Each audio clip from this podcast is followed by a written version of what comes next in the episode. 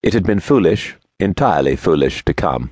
I ought to have come earlier when she was ill, earlier when she wanted me and wrote in letters which for anger and guilt I could scarcely bear to read, Come, come, come. To have come then would have made sense in the light of the last abstract consideration I had for her. After all, she was my mother. But to come now that she was dead, to come merely to bury her, to stand in her dead presence with those half strangers, my brother and my sister in law, this was senseless, a mere self punishment. I returned across the lawn, following my own tracks in the dew.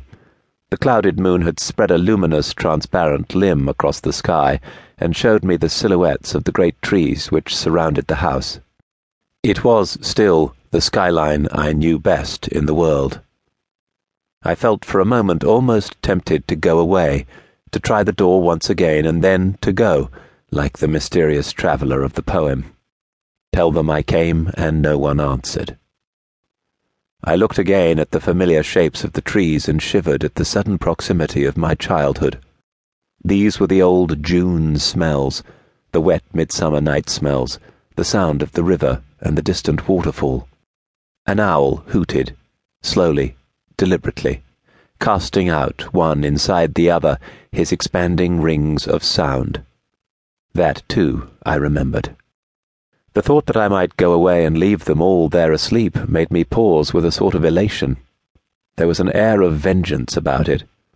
That would be to leave them forever, since if I went away now, I was sure I would never return. Indeed, whatever happened, I would probably never, after this one time, return. My mother's existence here had been the reason for my not coming. Now her non existence would provide an even stronger reason. I must have been standing there for some time in a sad reverie when I saw what for a weird second looked like a reflection of myself.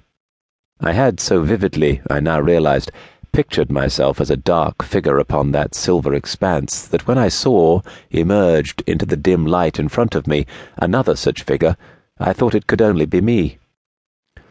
I shivered, first with this weird intuition, and the next moment with a more ordinary nervousness of this second night intruder. I knew at once from the outline of the man that it was not my brother Otto. Otto and I are both very big men, but Otto is bigger, although his stooping six foot three may pass for no more than my upright six foot one. The figure that now slowly advanced towards me was small and slim.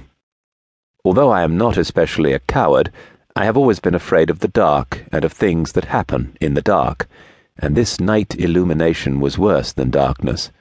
The sense that I was also frightening the other man simply made me more alarmed.